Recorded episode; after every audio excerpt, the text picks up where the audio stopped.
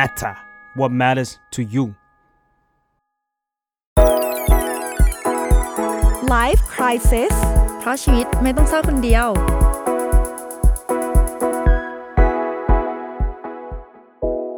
สวัสดีค่ะพบกับรายการ Life Crisis นะคะอยู่กับใบเตยค่ะมาเฟื่องค่ะ Psychotherapist relationship therapist แล้วก็เจ้าของเพจ Beautiful Manase by มาเฟื่องค่ะเวลาแนะนำแบบนี้เพราะว่าวันนี้เราคุยเรื่อง relationship ก็เลยแนะนำว่าตัวเองเป็น relationship therapist เพื่อความน่าเชื่อถือขึ้น 1% ไม่น่าเราทำไมถึงแบบว่าโคดสิ่งนี้เป็นพิเศษแต่ EP อื่นไม่ทำใช่แต่ว่าจริงๆแล้วเราเริ่มแบบเบาๆแต่ว่าจริงๆแล้ววันนี้ก็อยากให้ทุกคน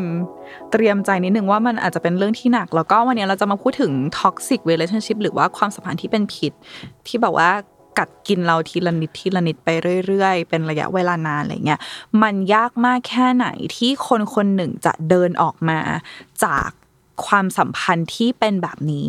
แล้วเฟืองรู้สึกว่าถ้าเราขอเซต intention กลับมาที่ intention ที่เราไม่ได้เซตมานานคือเฟืองอยากให้อพิโซดเนี้ยใครก็ตามที่ฟังอยู่โดยเฉพาะคนที่อยู่ในความสัมพันธ์นั้นความสัมพันธ์ที่รู้สึกว่ามันทำร้ายเราเหลือเกินและคนที่อยู่รอบข้างอ่ะเป็นเพื่อนสนิทเป็นน้องสาวเป็น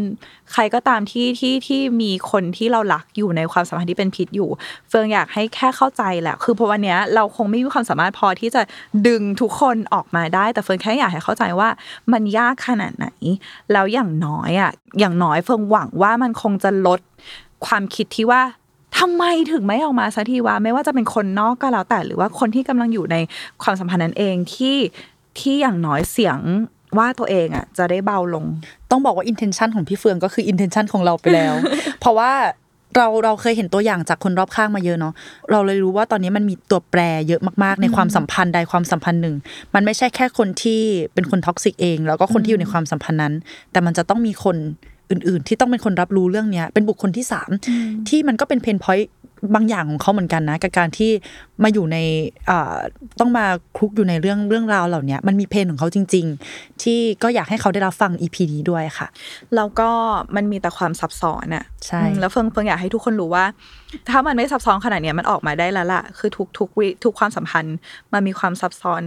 แทบจะถูกความสัมพันธ์เลยจริงๆแล้วก็วันนี้เฟืองกับใบเตยก็อยากติด trigger warning นะคะหรือว่าอยากจะแจ้งว่ามันจะมีเรื่องราวที่ละเอียดอ่อนมากๆแล้วก็อาจจะกระทบกระเทือนจิตใจใครหลายคนถ้าสมมติว่าคุณเริ่มฟังแล้วแบบฉันไม่ไหวแล้วเฟืองก็คุณสามารถปิดได้เลยคุณสามารถไปฟังอย่างอื่นได้เลยอะไรเงี้ยเพราะว่าก็ยังมีนะคะก็ไปฟัง EP หมาแมวที่เราให้ไว้นะคะก็อยากให้ทุกคนเช็คอินกับสภาพจิตใจของตัวเองก่อนระหว่างฟังสิ่งนี้เอพิโซดนี้หรือว่าฟังครึ่งนึงตอนเช้าครึ่งนึงตอนเย็นอะไรอย่างงี้ก็ได้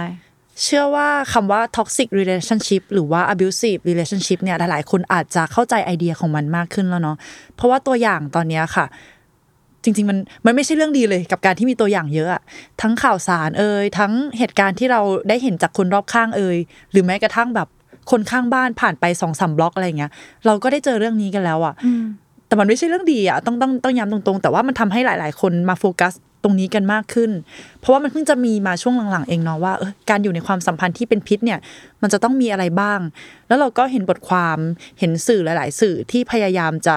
อธิบายสิ่งเนี้ยเพื่อให้คนที่อยู่ในความสัมพันธ์นั้นเนี่ยเช็คตัวเองว่าเราอยู่ในความสัมพันธ์นี้หรือเปล่าแล้วเราจะเอาตัวเองออกมาจากความสัมพันธ์นั้นยังไงได้บ้างมันเป็นเรื่องที่เกิดขึ้นกับคนรอบตัวคนที่เรารู้จักคนที่เคยเดินผ่านหรือแม้กระทั่งแบบคนดังแม้กระทั่งในฮอลลีวูดใช่คือเราไม่เคยเห็นเขาพูดมาก่อนแต่ว่าจริงๆมันก็มีคือมันมีเยอะมากๆเลยนะกับการที่เราเห็นใครหลายๆคนเนี่ยทำตัวตามปกติเหมือนว่าเขาใช้ชีวิตได้อย่างสบายดีมานั่งกินข้าวยิ้มแย้มกับเราแต่เราไม่เคยเข้าใจเลยว่าตอนที่เขากลับบ้านไปอ่ะเขาเจอกับความสัมพันธ์แบบไหนเจอคำพูดแบบไหนหรือว่าโดนกระทำอะไรมาบ้างเราเห็นพวกนี้เยอะมากแล้วเรารู้สึกว่าเราสะเทือนใจประมาณนึงลิลลี่คอลลินส์คือนางเอกที่เล่น Emily in Paris อ่ะค่ะเพิ่งเคยฟังเขาออกพอดแคสต์เขาก็เคยพูดถึงความสัมพันธ์เก่าของเขาที่เขาอยู่ในความสัมพันธ์ที่เป็นพิษทางด้านจิตใจหนักมากแล้วอันนี้คืออีกหนึ่งตัวอย่างที่เราเห็นเขาสดใสมากคือตัวอย่างของแบบ sunshine คือแบบรอยยิ้มแบบโอ้โหแบบละลายอะไรอย่างเงี้ยแต่ว่าเขาก็บอกว่าเขาเคยอยู่ในความสัมพันธ์ที่ท็อกซิกนั่นแหละแล้วเขาพูดเลยว่า มันเกิดขึ้นกับทุกคนได้อ่ะเราจะรู้สึกว่าเฮ้ยเราโตมาแบบนี้เรามีแต่คนนี้ก็รักเราเราจะเฮ้ยมันเกิดขึ้นกับทุกมันสลิปนิดเดียวเองอ่ะแล้วเฟิร์นแค่ไม่ได้อยากทำให้กลัวแต่แค่อยากให้รู้สึกว่าเรื่องเนี้ยมันก็สามารถเกิดขึ้นกับใครก็ได้จริงๆเราก็ใช้เวลาหลายในการฮีลแต่ว่าทุกอย่างมันสามารถแบบดีขึ้นได้อะไรอย่างเงี้ยนั่นคือสิ่งสุดท้ายที่เราอยากจะบอกกับทุกคนเนาะแต่ว่าตอนแรกเนี่ยเราอยากจะชวนทุกคนมาเข้าใจก่อนอีกทีนึงแบบว่าเพราะว่าพอมานั่งคุยกันอ่ะจริงๆแล้วคำว่า toxic relationship อ่ะพฤติกรรมที่มัน toxic มันกว้างกว่านั้นนะการที่เราเห็นเราอาจจะมองว่าคู่รักคู่นี้ไม่ได้ใช้ความรุนแรงทางด้านร่างกายเลยคือตัวผู้หญิงอาจจะไม่มีบาดแผลตัวผู้ชายอาจจะไม่ได้มานั่งเครียดร้องไห้หรืออะไรหรือว่าเลือดตกยางออกอะไรให้เราเห็นแต่จริงๆความรุนแรงมันเกิดขึ้นจริงๆได้นะมันผ่านทางไหนได้บ้างคะพี่เฟืองสำหรับเฟืองอันนี้เป็นความรู้สึกส่วนตัวถ้าในเลเวลที่แบบยังไม่ได้เป็นความรุนแรงนะแต่คือเฟืองรู้สึกว่าคำว่าท็อกซิกของเฟืองอ่ะมันคือความสัมพันธ์ที่ทำให้เราไม่ชอบตัวเองที่สัมผัสถึงความเป็นตัวเองน้อยลงก่อนที่เฟืองจะไปว่าความรุนแรงมันมีรุนแรงอะไรบ้างอ่ะอย่างย้อนกลับไปเลยเฟืองเคยอยู่ในความสัมพันธ์ที่ถามว่ามันมีความรุนแรงอะไรไหมมันก็ไม่ได้มีแต่มันเป็นความสัมพันธ์ที่ต่างคนต่างไม่ได้รักกันในแบบที่ต่างคนต้องการถูกรักอ่ะดังนั้นมันจะเป็นความสัมพันธ์ที่ฝืนความสัมพันธ์ที่ยื้อกันไปยื้อกันมาทะเลาะกันไปโดยมองไม่เห็นความรักที่หน้าตาเหมือนกันเราแค่เฟืองอยู่ในความสัมพันธ์นั้นแต่อยู่มานานมากนะแล้วเฟืองจำได้ว่าทะเลาะกันบ่อยมากเพราะว่าเขาก็ให้สิ่งที่เฟืองต้องการไม่ได้เฟืองก็ให้สิ่งที่เขาต้องการไม่ได้สักทีแล้วมันก็ยื้อกันมาอย่างเงี้ยจนเฟืองจำตัวเองได้เลยว่าเนี่ยก่อนที่จะมาก็คิดอยู่ว่าเฮ้ยเราเคยอยู่ในความสัมพันธ์แบบไหนบ้างนะเฟืองจำได้ว่าเฟืองเคยทะเลาะกับเขาเพราะว่าตอนนั้นไปงานวันเกิดเพื่อนเขาหรืออะไรอย่างเงี้ยแล้วเฟืองรู้สึกว่าเฟืองไม่มีตัวตนน่ะแล้วเฟืองจำได้เลยว่าตอนนั้นมันทำให้เฟืองรู้สึกหนักมากจนเฟืองอ่ะคุยกับเขาแล้วเฟิร์มบอกว่าเฮ้ยแบบ I'm sorry I was born อ่ะแบบเฮ้ยขอโทษที่เกิดมาคือตอนนั้นรู้สึกอย่างนั้นเลยแล้วรู้สึกต้อยต่ำได้ถึงขนาดนั้นเลยนะมันรู้สึกขนาดนั้นได้เลยแล้วหลายครั้งมากที่เฟิร์มนึกย้อนกลับไปถึงคำพูดนั้นที่ตัวเองพูดอ่ะแล้วเฟิร์มแบบหุยตกใจแบบน้ำตาคลออ่ะคือเป็นแบบเฮ้ยมันความสัมพันธ์นั้นมันทำให้เราหนักขนาดนี้เลยเพราะฉะนั้นน่ะในเรื่องของท็อกซิกที่เป็นการทำร้ายอ่ะเฟิร์นจะบอกว่าเราก็จะชินกับการแบบทำร้ายร่างกายหรือว่ากระทำความรุนแรงทางเพศอะไรเงี้ยแต่ว่าจริงๆแล้วคำพูดมันก็ทำให้เราเจ็บได้มากเหมือนกันแล้วเฟิร์นจะบอกว่าด้วยบางความสัมพันธ์น่ะเป็นความสัมพันธ์ที่เวลาที่เรารักกันเราเหมือนเป็นก้อนเดียวกันเลยเพราะฉะนั้นเรารู้เลยว่าอีกคนนึงคิดอะไรอยู่อีกคนนึงต้องการอะไรอีกคนนึงทำแบบนี้แล้วเขาต้องการอะไรอย่างเงี้ยตอนที่เรารักกันน่ะเราสามารถให้เขาได้เรารู้ใจเขาไปหมดแต่ว่าเวลาที่เราตั้งใจจะทำให้อีกคนหนึ่งเจ็บอ่ะมันก็จะเจ็บแบบกรีดมาถึงข้างในเลยเพราะว่าเขาก็รู้เหมือนกันว่าเขาจะทำให้เราเจ็บที่สุดยังไงหรือแม้กระทั่งเป็นความสัมพันธ์รุนแรงทางด้านจิตใจอ่ะทำให้อะไรก็ตามที่ทำให้เรารู้สึกเราไม่มีค่าอันนั้นก็คือความรุนแรงของใจเราเหมือนกันเพราะงั้นมันถึงไม่แปลกใจเลยที่ว่า toxic relationship เกิดได้แม้กระทั่งคนที่ดูโอเคแต่ข้างในเขาอาจจะแหลกแล้วก็ได้นะต้องบอกว่าEP นี้จริงๆแล้วอ่ะก็เราหม่นประมาณนึงนี่ขนาดหม่นใช่ไหมแต่ว่าเรามันค่อนข้างซึมเวลานึกถึงความสัมพันธ์หลายๆความสัมพันธ์ที่ผ่านมาพอพี่เฟืองยิ่ง define มันว่ามันทำให้เรารู้สึกตัวเล็กอ่ะมันเป็นอย่างนั้นจริงๆมันอยากจะหายไปมันไม่อยากจะมีชีวิตอยู่มันรู้สึกว่าเรามาทำอะไรตรงนี้แต่มันไม่สามารถออกมาได้แล้วนี่ก็คือเป็นคำถามที่สังคมเนี่ยมักจะตั้งคำถามตลอดเวลาเห็นข่าวเกี่ยวกับความรุนแรงในครอบครัวหรือว่าความรุนแรงในความสัมพันธ์เราจะเห็นคอมเมนต์แนวนี้เยอะมากๆว่าอ้าวแล้วทำไมไม่ออกมาแล้วจะทนอยู่ทำไมล่ะก็เลือกอยู่ในความสัมพันธ์นี้เองนี่อะไรเงี้ยโอ้แล้วต้องบอกว่าคนที่ไม่เข้าใจก็จะไม่เข้าใจเลยนะแต่ถ้าคนที่เคยอยู่ต้องบอกว่าเข้าใจก็เข้าใจมากๆแล้วโคตรอยากเดินเข้าไปกอดอยากเดินเข้าไปจับมือเลยว่าโคตรเข้าใจอ่ะว่ามันรู้สึกไม่มีความมั่นใจยังไงบ้างเราสามารถบอกแทนคนที่ไม่กล้าออกมาได้เลยว่ามันไม่เชื่อมั่นว่าตัวเองจะสามารถมีความสุขได้ถ้าเดินออกมาคือเราไม่รู้ว่าเราจะออกมาได้ยังไงเพราะว่าเราไม่ได้สั่งสมความมั่นใจตอนที่เราอยู่ในความสัมพันธ์นั้นอ่ะมันเป็นความสัมพันธ์ที่นั่นแหละมันลดทอนความมั่นใจของเราไปใช่ไหมมันไม่มีแม้แต่ความกล้าที่จะทำอะไรสักอย่างด้วยตัวเองอ่ะคิดว่าเราต้องใช้ชีวิตโดยที่จะต้องมีเขาอยู่ตลอดแม้ว่ามันจะเป็นการอยู่กันแบบว่าทุกๆอ่ะ เพราะฉะนั้นมันง่ายกว่าในการมีความหวังถึงแม้ว่าจะน้อยขนาดไหนว่ามันจะดีขึ้นมันเป็นใช่มันลิบหรี่มากเลยนะแต่ว่าสักวันนึงมันจะดีขึ้นสักวันเราจะเปลี่ยนเขาได้สักวันนึงเขาจะรักเราเหมือนที่เรารักเขาเนี่ยแหละสักวันนึงเขาจะไม่ทำลายเราแล้วเว้ยเหมือนที่เขาเคยสัญญาไว้อะไรอย่างเงี้ยมันน่ากลัวเหมือนกันนะกับสถานการณ์ที่กำลังเจออยู่แต่เราดันมีความหวังเรื่องเนี้ยนั่นแปลว่าโอ้โหโคตรไม่มีความมั่นใจเลยที่จะหวังมากกว่านั้นน่ะหวังว่าเราออกมาได้เว้ยเราออกมาเจออะไรที่ดีกว่าได้เว้ยแต่เราหวังอยู่แค่จุดที่ว่าเดี๋ยวเขาก็เปลี่ยนคือเราจะอยู่ในความสัมพันธ์นี้แหละแต่หวังว่าเดี๋ยวเขาก็เปลี่ยนได้เราจะเปลี่ยนเขาได้แล้วเดี๋ยวมันก็จะดีขึ้นแต่ว่าไม่รู้ว่าเมื่อไหร่เหมือนกันนะเราก็เลยเข้าใจตรงนั้นมากเลยว่ามันไม่ได้ง่ายที่จะออกมาจากความสัมพันธ์ที่มันท็อกซิกแล้วคนรอบข้างก็ยากที่จะเข้าใจถ้าคุณไม่ได้เจอด้วยตัวเองแต่ว่าเราต้องบอกเลยว่าเราไม่เบลมคนที่ไม่เข้าใจเพราะว่าเราเองก็เคยอยู่ในจุดที่อยากจะเอาใครสักคนออกมาจากความสัมพันธ์นั้นเหมือนกันนะแต่ว่าด้วยความที่เราอยู่ในสเตตัสที่มันเป็นคนนอกอ่ะเราไม่สามารถทำอะไรมากไปกว่าการแบบคอยบอกแล้วก็เป็นห่วงอ่ะเราไม่คอยทำให้เขารู้ว่าเราอยู่ตรงนี้อ่ะใช่ๆนั่นแหละนั่นคือเพนที่เดี๋ยวเราจะเก็บไว้คุยในตอนท้าย EP เนาะแล้วเฟืองอยากแชร์ว่าสำหรับเฟืองอ่ะมองย้อนกลับไปอ่ะมันมีช่วงที่เฟืองยึดเอาความเข้มข้นความหนักหน่วงของความรักแล้วก็แปลความหมายมันว่านี่คือรักที่มันรักแท้อะรักลึกซึ้งอะหมายถึงสิ่งที่มันท็อกซิกที่เขาทำมาให้เราดันแปลปวดสิ่งที่แบบโอ้โหเราเจ็บขนาดนี้แปลว่าเรารักมากไงเราเหนื่อยขนาดนี้เราแบบทะเลาะกันมากขนาดนี้เราเจ็บขนาดนี้แปลว่าแบบเรารักมากเว้ยแปลว่ามันมีค่ามันมีความหมายกับเรามากเว้ยอะไรอย่างเงี้ยแล้วเฟืองก็เลยแล้วมันก็ง่ายมากที่เราจะรู้สึกว่าเฮ้ยเราจะรักใครได้ขนาดนี้อีกวะอะไรเพราะว่าเรารู้สึกว่าอีกก้อนอารมณ์ของความเข้มข้นนั้นน่ะมันคือก้อนเดียวกับก้อนความรักแล้วเราก็ให้ค่ากับการรักมากรักหมดใจดังนั้นเมื่อเรารักใครหมดใจสักคนนึงเนี่ยเราก็ต้องทนเว้ยเพราะว่าแบบเรารักเขาหมดใจไงในที่สุดความรักก็จะชนะเว้ยอะไรเงี้ยอันนั้นคือความรู้สึกของเฟืองเมื่อก่อนแล้วขอเพิ่มว่าสิ่งที่มันเกิดขึ้นกับเราก็คือเราใช้เวลานานมากที่จะเรียนรู้แล้วก็ appreciate หรือว่าชื่นชมแล้วก็เห็นค่ากับความรักที่มันเรียบง่ายความรักที่มันไม่ได้มีอะไรเข้ามากระแทกตลอดแล้วทำให้เราคิดว่านั่นคือรักแต่ว่ามันไม่ใช่เราจะบอกว่าเวลาที่เราคิดว่าโอ๊ยสิ่งนี้คือความรักอ่ะมันไม่ได้ผิดที่ตัวเราคนเดียวด้วยนะเพราะว่าตอนนี้พอเรามาเริ่มดูละพฤติกรรมหลายๆอย่างของ abuser หรือว่าคนที่ข่มเหงอีกคนที่เป็นฝ่ายข่มเหงเนี่ยมันมีหลายท่าทีมากที่เขาจะทำให้เราคิดว่าสิ่งนี้มันถูกต้องอะค่ะอย่างเช่นก่อนที่จะเข้ามาอัดนะพี่เฟืองยกตัวอย่างเรื่องที่เรากลับบ้านดึกใช่ไหมแล้วเราก็โดนต่อว่าโดนทำร้ายอะไรเงี้ยแล้วเขาใช้เหตุผลนั้นเพราะว่าเขาเป็นห่วงเขารักอะไรอย่างเงี้ยแต่ว่าถามว่าการกลับดึกตรงนั้นจริงมัน make sense ไหมในเมื่อเราก็แสดงออกให้เขารู้ว่าเรากำลังกลับบ้านด้วยความปลอดภัยพยายามทำทุกอย่างแบบว่าเต็มที่แล้วในจุดๆนั้นแต่ว่าเรายังโดนแบบนี้อยู่อะไรเงี้ยแต่เขาดันใช้สิ่งนั้นใช้คำว่าความรักความเป็นห่วงเข้ามาครอบการกระทำตรงนี้ของเขาเราเลยรู้สึกว่ามันมีหลายท่าทีมากหลายคำพูดมากที่จะเปลี่ยนที่ทำให้ขั้นตอนการแปล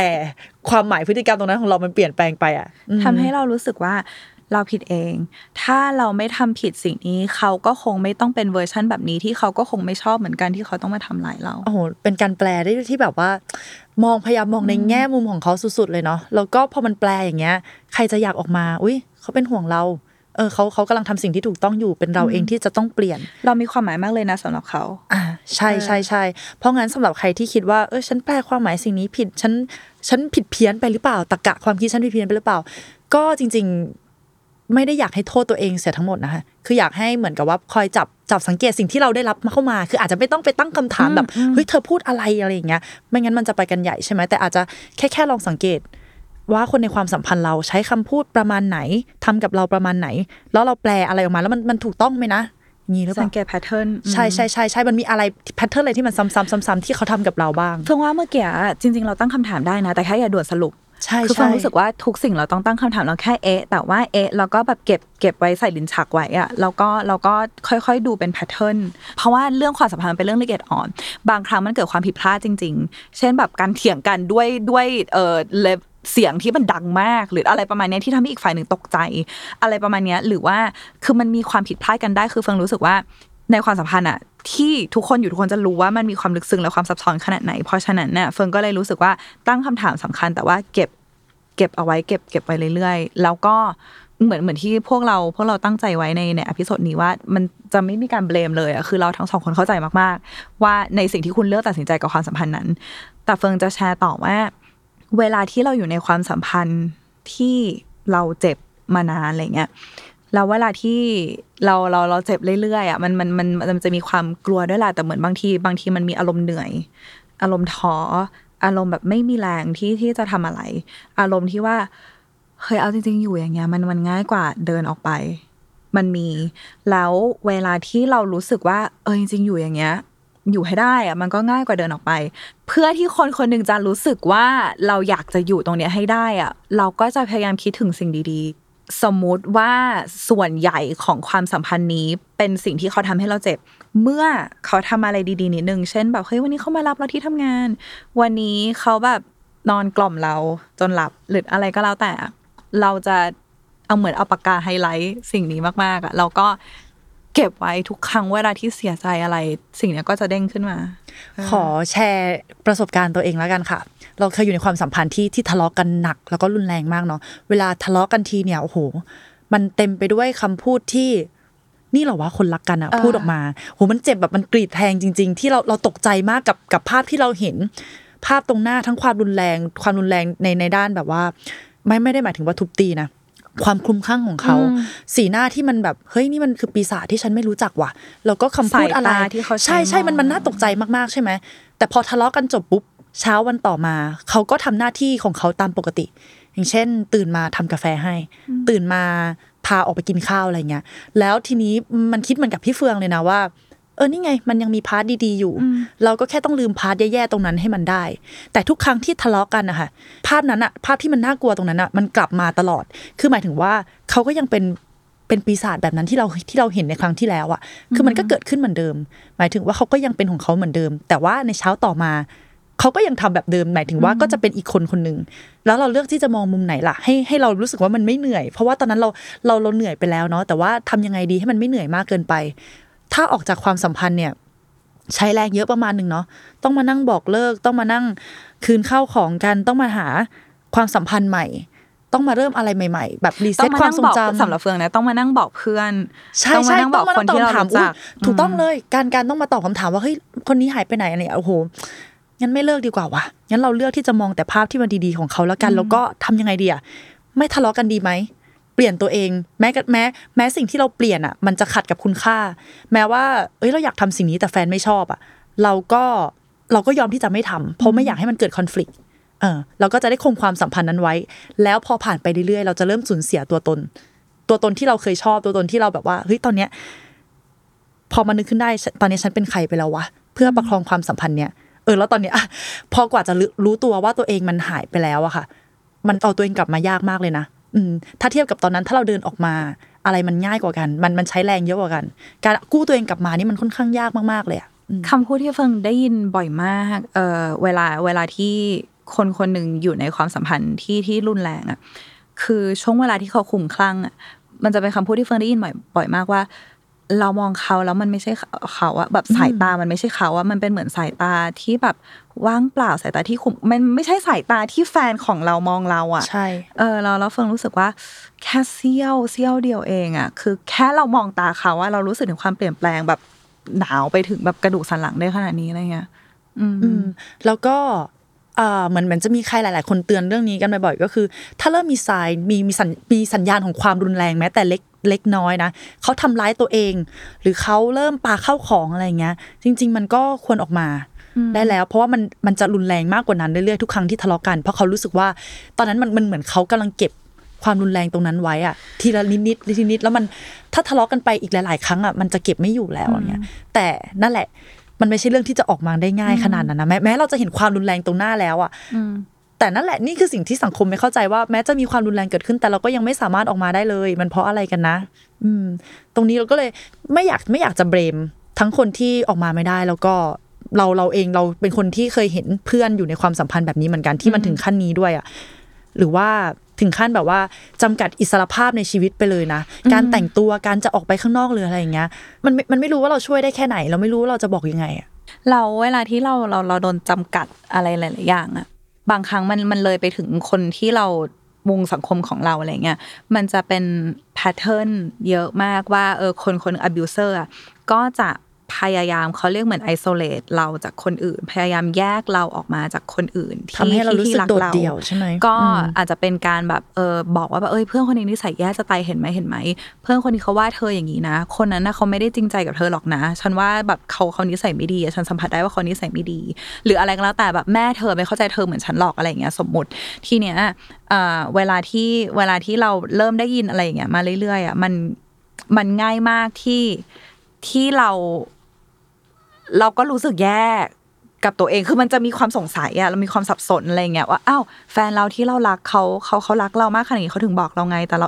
เราเพื่อนเราเขาทำแบบนี้กับเราจริงๆหรอวะอะไรเงี้ยสมมติว่าไปบอกเพื่อนก็ไม่กล้าบอกอีกว่าอ้าวเดี๋ยวเพื่อนหาว่าแบบแฟนเรานินทาเขาอะไรเงี้ยเราก็อยากปกป้องแฟนคือมันเป็นความรู้สึกที่ในที่สุดเราก็แบบอยากจะแยกตัวเองออกมาการชั่งน้ำหนักระหว่างเพื่อนกับแฟนอันเนี้ยบอกตรงเลยว่ามันยากมากๆเลยเนาะบางทีเราจำเป็นจะต้องเลือกแฟนเพราะว่าเพื่อนไม่ได้ใช้เวลากับเราตลอด24ชั่วโมงถูกไหมคือต่อให้แฟนเราอาจจะทำอะไรที่มันแย่ต่อเราใช่ป่ะแต่ว่ามันรู้สึกสบายใจกับการที่มีคนนี้ไปกินข้าวด้วยตลอดเวลา3มื้ออ่ะแล้วถ้าเกิดว่าเราเลือกเพื่อนล่ะเราเลือกที่จะฟังเพื่อนแล้วเราออกมาจากความสัมพันธ์แต่เพื่อนเขาก็มีชีวิตของเขาอ่ะเพราะฉะนั้นมันเหมือนกับว่าเรากลัวความโดดเดี่ยวกลัวว่าแล้วหลังจากนั้นเราจะไปกินข้าวกับใครวะแบบเช้ากลางวันเย็นอะไรอย่างเงี้ยโดยที่ลืมสิ่งที่มันไม่ดีกับเขาไปแต่เราแค่กลัวความโดดเดี่ยวตรงนี้ด้วยเหมือนกันอ่ะกลัวความโดดเดี่ยวที่จะไม่มีแฟนไปทำนั่นทำนี่ด้วยซึ่งนั่นคือหลายๆครั้งที่หลายๆคนอาจจะเลือกแฟนมากกว่าเพื่อนแล้วหลายครั้งอ่ะเวลาสมมติว่าเวลาไปหาเพื่อนแล้วเราเพิ่งทะเลาะกับแฟนเสร็จหรือเพิ่งมีเรื่องกับแฟนเสร็จอะไรเงี้ยหรือไม่รู้จะเล่าเรื่องอะไรที่มันดีๆกับแฟนเพราะว่าแบบเคยเราเพิ่งเจ็บมานานอะไรเงี้ยเราก็ไม่รู้จะคุยอะไรเขาเพราะเราก็ไม่อยากให้เพื่อนมองแฟนเราไม่ดีเราในที่สุดก็เลยกลายเป็นว่าสมมุติว่าเราแบบอยากต้องการซัพพอร์ตจากเพื่อนแต่เพื่อนก็บอกโหยด่าแฟนเราหนักมากแล้วแบบเอาปรากฏเราไปคืนดีกับแฟนแล้วเพื่อนเราจะรู้สึกยังไงอะไรเงี้ยงั้นก็เธอไม่ต้องรู้ดีกว่าเพราะเราก็รู้สึกว่าเราก็เซฟเธอด้วยเหมือนกันที่เธอจะได้ไม่ต้องมาเครียดกับเราอ่ะใช่หรือรู้สึกแย่กับเราอะไรอย่างเงี้ยบางทีคือสำหรับเฟืองนะเฟืองจะรู้สึกแย่ในแง่ที่ว่าเราไม่อยากเห็นเพื่อนมองเราแบบนี้เราไม่อยากเห็นเพื่อนคิดว่าเรายอมเราอยากเห็นเพื่อนมองเราว่าเราเป็นคนแบบเลิศคนที่แบบอะไรอย่างเงี้ยแล้วเราจะรู้สึกว่าไม่อยากให้ทำให้เพื่อนผิดหวังแล้วมันเป็นสกิลจริงๆมันเป็นสกิลที่ยากมากเลยนะสกิลของการรับฟังโดยที่ไม่ตัดสินน่ะการที่รับฟังปัญหาของเพื่อนเข้ามาเฉยๆโดยที่ไม่เอาความรู้สึกส่วนตัวเข้ามาร่วมหรือว่าเอาอคติอะไรต่างๆเพื่อชี้นำแล้วทีนี้การจะหาคนแบบเนี้ยมันยากมากๆอะค่ะเพราะฉะนั้นเราเลยมันมีหลายจังหวะเหมือนกันที่เรามีปัญหาแต่เราไม่กล้าจะปรึกษาใคร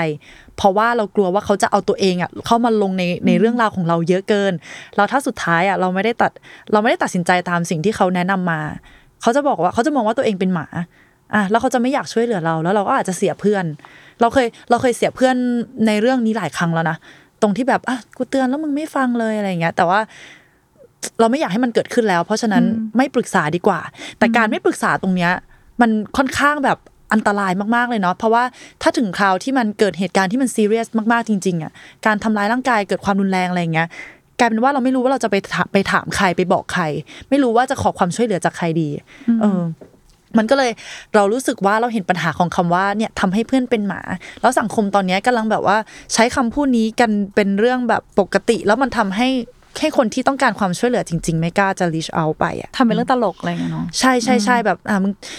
เนี่ยเตรียมกินเพดิกรีและเตรียมแบบเป็นรูปมีมรูปอะไรอย่างเงี้ยคือเราเข้าใจได้ว่ามันก็มีหลายจังหวะที่มันเป็นอย่างนั้นจริงแล้วก็เราเข้าใจเพนของคนที่ต้องรับฟังเรื่องของเพื่อนด้วยนะเพราะว่าบางทีเราอาจจะเป็นห่วงอะความเป็นห่วงอะเนาะมันต้องการให้เพื่อนออกมาใช่ป่ะแล้วสุดท้ายเพื่อนไม่ได้ทำอย่างนั้นอะเราแบบแล้วแรงทั้งหมดที่เราทุ่มไป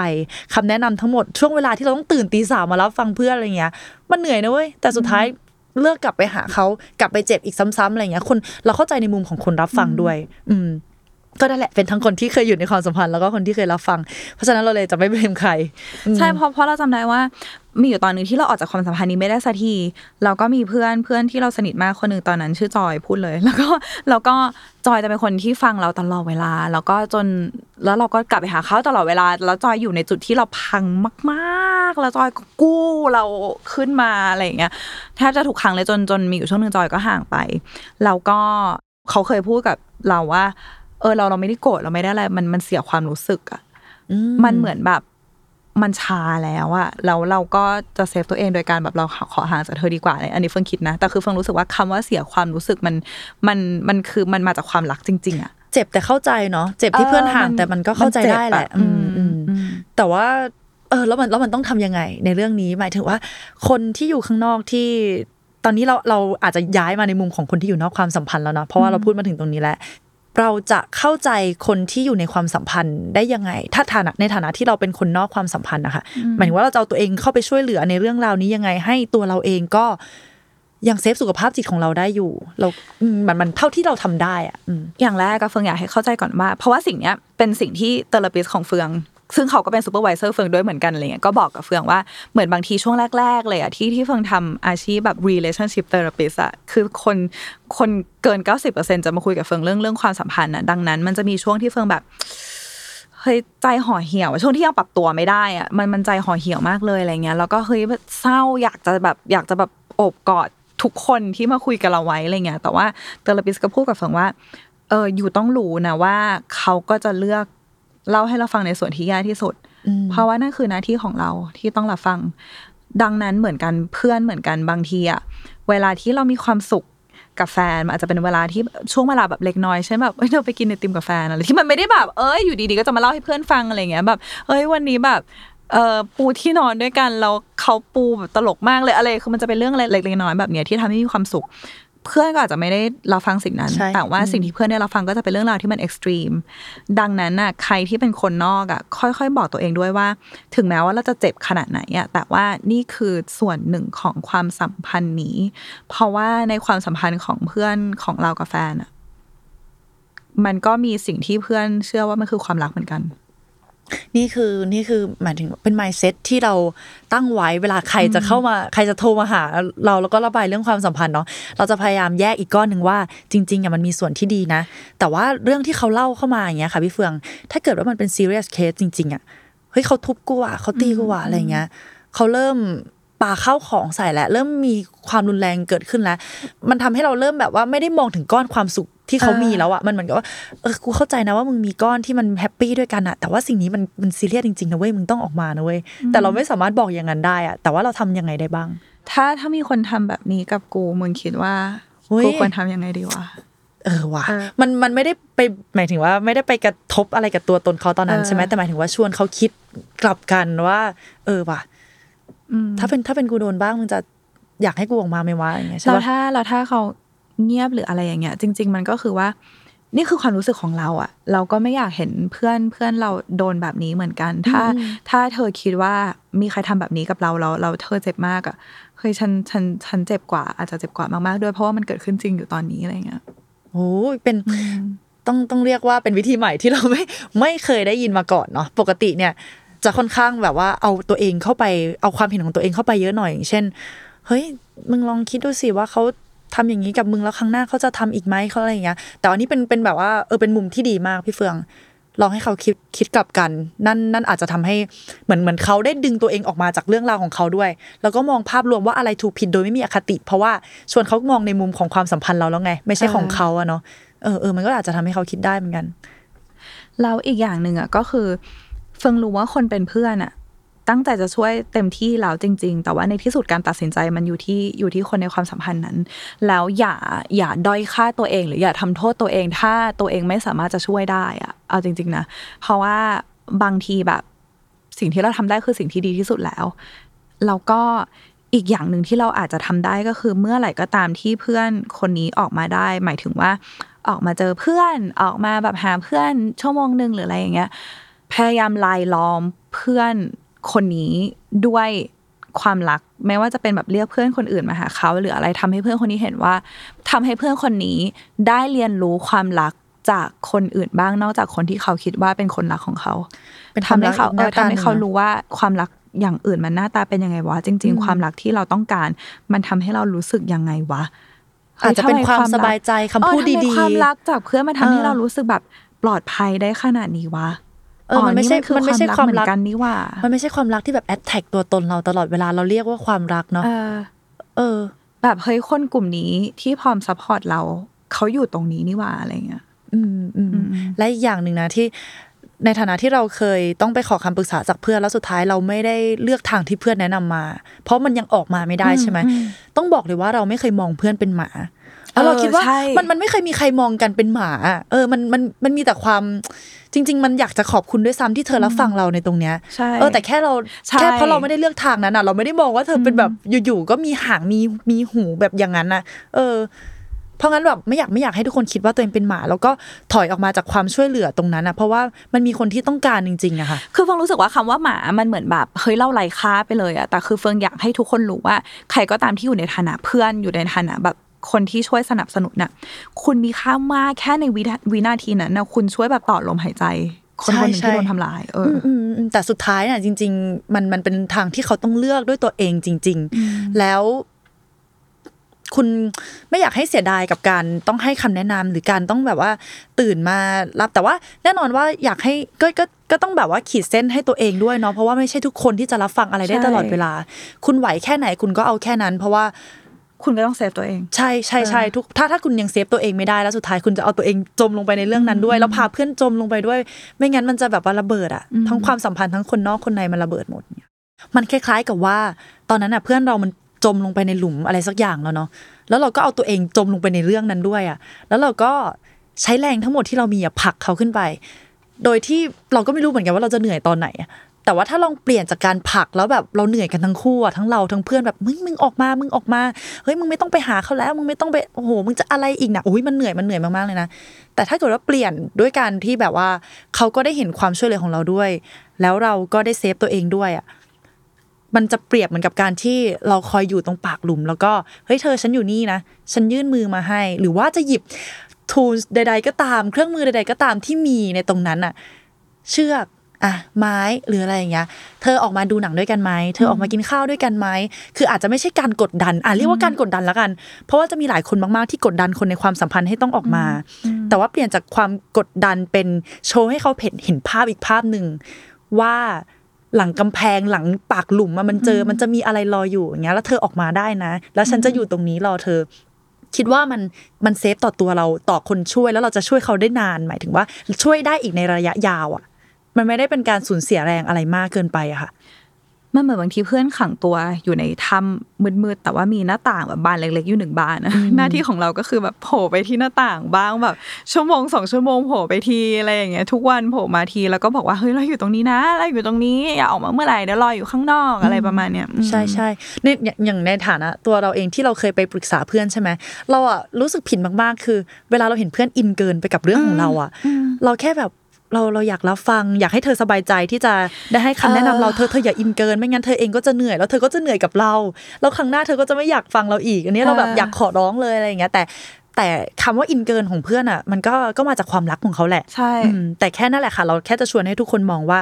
มันมีการช่วยเหลืออีกรูปแบบนึงนะที่มันจะไม่ได้เสียแรงกันทั้งคู่แล้วคนที่เป็นฝ่ายช่วยเหลือเนี่ยก็จะสามารถอยู่ตรงนั้นได้อีกยาวอ่ะแบบว่าไม่ได้อยากที่จะลดละความช่วยเหลือตรงนั้นไปได้ง่ายๆอะค่ะหรือว่าแบบเซฟเบอร์เราไว้เป็นเบอร์โทรฉุกเฉินนะเธอหรืออะไรอย่างเงี้ยหรือว่าเติมแสงสว่างให้เขาบ้างทีละเล็กทีละน้อยอย่างเฟืองส่งมีมให้เพื่อนบ้างทุกชั่วโมงวันละ1มีมนะคะเติมจริงส่ง real story อะไรอย่างเงี้ยใช่แล้วก็ถ้าในมุมของคนที่อยู่ในความสัมพันธ์นะนี่คือสิ่งที่เราพยายามทำมาโดยตลอดก็คือเสริมสร้างความมั่นใจความเชื่อมั่นในตัวเองคือเรารู้ว่ามันยากมากๆเลยนะคะแล้วก็ไม่ได้จะออกมาง่ายๆใช่ไหมเพราะว่าก่อนหน้านี้เราไม่มีความมั่นใจอ่ะเราไม่รู้ว่าออกมาแล้วเราจะทำอะไรดีอ่ะเราเคยมีช่วงเวลากับเขาโดยตลอดกินข้าวกับเขาโดยตลอดออกไปเที่ยวนั่นเที่ยวนี่โดยตลอดแต่เราก็เห็นแล้วว่าในพาร์ทที่เขาน่ากลัวยังไงใช่ไหมแล้วเราจะทำยังไงกับชีวิตของเราดีก็คือเราหางานอดิเรกให้กับตัวเองเหมือนกับว่าเราพยายามฟูมฟักความเชื่อมั่นในตัวเองเพื่อที่วันนึงถ้ามันจะต้องออกมาจริงๆอ่ะ เราเหลือตัวเราเหลือความชอบแล้วเรารู้ว่าเราจะต้องทำอะไรต่อเฮ้ยพอไม่มีเขาอยู่ปุ๊บเฮ้ยตอนนี้เราแม่งโคตรแข็งแรงเลยว่ะเราอยากจะออกไปวิ่งเล่นที่ไหนก็ได้ออกไปทำอะไรก็ได้มีคนที่รอเราออกมาหารอเราออกไปกินข้าวด้วยมีเพื่อนๆที่รอเจอหน้าเราอยู่คือมันเป็นเรื่องที่ต้องสะสมมาเรื่อยๆอะค่ะในระหว่างที่คุณรู้สึกว่าตอนนี้ฉันออกมาจากความสัมพันธ์ไม่ได้อย่างเงี้ยอาจจะให้เริ่มจากทีละเล็กทีละน้อยก็ได้คือไม่ต้องกดดันตัวเองว่าจะต้องออกมาเลยพรุ่งนี้ฉันจะบอกเลิกเลยแต่ว่าเอาตัวเองให้มันพร้อมก่อนเพราะไม่งั้นคุณออกมาคุณก็พังแล้วสุดท้ายคุณจะคิดถึงเขาคุณจะคิดถึงความสัมพันธ์ที่มันแบบอุ๊ยอย่างน้อยมีเขาอยู่มันก็ดีนี่นาแล้วมันจะวนลูปอยู่อย่างเงี้ยสร้างภูมิคุ้มกันใช่สร้างภูมิคุ้มกันพอออกมาปุ๊บถ้าเรามีภูมิคุ้มกันอ่ะเราจะรู้สึกว่าอ๋อไม่มีก็ได้นี่หว่าใช้ชีวิตแบบนี้มันก็โล่งมันก็เบาสบายดีนี่หว่าอย่าคาดหวังว่ามันจะง่ายแต่คาดหวังได้เลยว่าคุณจะรอดใช่ๆคือมันจะเกิดขึ้นแน่นอนแต่จะช้าหรือเร็วไม่ต้องกดดันตัวเองแค่แบบค่อยๆทำไปก็ได้ใช่โอเคแล้วก็ถ้ามองภาพที่มันสุดท้ายนะถ้ามองภาพที่มันใหญ่กว่านั้นนะคะเราอยากให้สังคมของเราตอนเนี้ยลดการเบลมเหยื่อหรือว่าคนที่ไม่สามารถออกมาจากความสัมพันธ์นั้นได้อยากให้ไม่รู้สิ EP นี้ไม่มากก็น้อยอยากให้ทุกคนเข้าใจนะว่าออกมาไม่ได้มันมีอยู่จริงแล้วก็ไม่ใช่ทุกคนจะทำได้อ่ะแล้วสำหรับใครที่ออกมายากเฟิงรู้สึกว่าอีกเพนหนึ่งที่เฟิงรู้สึกว่าเมื่อกี้ใบเตยแตะไปเรานิดนึงคือเฮ้ยถ้าเราช่วยเขาได้เราจะมีความสุขขนาดไหนวะมันต้องเป็นเราที่เราแบบเราว่าเราเซฟเขาได้หมายถึงว่าเซฟคนที่ทำ abuser คนที่ทำให้เราเจ็บอะไรเงี้ยถ้าเราเป็นคนเดียวที่เชื่อมั่นในตัวเขาว่าเขาจะเปลี่ยนอ่ะหมายถึงเราอยากจะเปลี่ยนแปลงเขาใช่ไหมเราจะอยากจะเปลี่ยนแปลงเขาอะไรอย่างเงี้ยเฟืองเข้าใจในฐานะนักจิตว่าคนที่แทบจะถูกคนที่ทำลายคนอื่นเขาก็เจอเรื่องอะไรมาของตัวเองที่ทำให้จิตใจเขาเป็นแบบเนี้ยที่ทำให้เขาเลือกใช้ชีวิตแบบนี้แต่ประเด็นที่สำคัญที่สุดก็คือเขาต้องช่วยตัวเองเราไม่สามารถที่จะช่วยเยียวยาเขาได้ถ้าเขาไม่รู้สึกว่าสิ่งนี้เป็นปัญหาของเขาและเขาต้องดูแลและรักษาแก้ไขมันด้วยตัวเองเราคิดว่าน่าจะมีหลายคนที่ได้บทเรียนจากเรื่องพวกนี้เนาะว่าสุดท้ายเราเปลี่ยนแปลงใครไม่ได้แล้วเราก็ช่วยเหลือเขาไม่ได้จริงๆแล้วสิ่งแต่คนที่เราช่วยเหลือได้คือใครคือตัวเราที่จะออกมาจากความสัมพันธ์ท็อกซิกนั้นค่ะคนบางคนจะมีความเป็นแม่หรือจะมีเขาแบบ nurturing อ่ะมีการแบบอยากดูแลอะไรมากเป็นพิเศษอาจจะเป็นคนที่เกิดราศี Cancer หรือว่ากลางมิถุนาหรือกลางกรกฎาอันนี้ถ้าใครอินกับ astrology แต่ว่าบางคนคือเฟืองเข้าใจจริงๆว่าพอเฟืองมีเพื่อนสนิทอ่ะที่เชื่อที่เป็นอย่างเงี้ยจริงๆว่าแบบเฮ้ยเราเชื่อว่าเราจะเปลี่ยนเขาได้เราเชื่อว่าเราจะเปลี่ยนเขาได้และความสุขมันอยู่ตรงนี้สำหรับเขาอะไรอย่างเงี้ยดังนั้นแบบเปิดโอกาสให้ตัวเองได้เจอความรักแบบอื่นด้วยเว้ยแล้วก็เฟื่องกับใบเตยก็อยากให้กำลังใจพอพวกเรารู้ว่ามันยากแต่ไม่ใช่ทำไม่ได้อะอะไรที่มันยากมันไม่ได้แปลว่าทำไม่ได้แล้วสิ่งสำคัญที่เฟื่องบอกหลายคนมากที่ไม่ว่าจะเจอความย่ำแย่ในสุขภาพจิตใจของตัวเองขนาดไหนคือเวลาที่เรารู้สึกแย่บอกกับตัวเองด้วยว่ามันคือตอนนี้หมายถึงว่ามันจะไม่อยู่ตลอดไปถ้าเราจะไม่ยอมให้มันอยู่ตลอดไปเว้ยเพราะฉะนั้นแบบเฟืองรู้ว่าบางทีมันจะเป็นสเต็ปทีละเล็กๆเลยอ่ะทีละนิดแต่ว่าทุกสเต็ปมันคือสเต็ปไปสู่ชีวิตเราที่ดีขึ้นค่อยๆก้าวไม่ต้องรีบก้าวแล้วก็เฟืองกับใบเตยเชื่อในตัวทุกคนสุดท้ายเลยถ้าคุณรู้สึกว่าตอนเนี้ยยังออกมาไม่ได้ยังอยู่ในถ้ำมืดๆนั่นน่ะบางทีก็แค่ให้ตัวเองได้มองออกไปนอกหน้าต่างบ้างมองไปนอกหน้าต่างเห็นแสงสว่างเห็นพระอาทิตย์เห็นได้ยินเสียงนกร้องเห็นคนที่โผล่มาข้างหน้าต่างทุกชั่วโมงแค่มองพวกเขานั่นแหละแค่มองแสงเล็กๆแต่ละวันคือข้างนอกยังรอเราอยู่นะจริงๆแล้วแล้วเมื่อไหร่ที่เราพร้อมข้างนอกรอเราเสมอโอเคค่ะสำหรับวันนี้พวกเรา2คนก็ขอตัวลาไปก่อนนะคะสามารถติดตามพวกเราได้ใหม่ใน EP หน้าทุกวันอาทิตย์ที่ไหนเอ่ยที่ทุกช่องทางการรับฟังพอดแคสต์ของคุณนะคะแล้วก็ YouTube The Matter พิมพ์คำว่า Life Crisis ค่ะแล้วก็สามารถมาแบ่งปันเรื่องราวให้กับเราได้อ่านกันในตรงคอมเมนต์เนาะพวกเราสามารถไปอ่านแล้วพวกคนอื่นจะได้มาแชร์กันละกันใช่ค่ะโอเคก็ดูแลสุขภาพจิตสุขภาพใจกันด้วยนะคะขอตัวลาไปก่อนค่ะบ๊ายบายค่ะ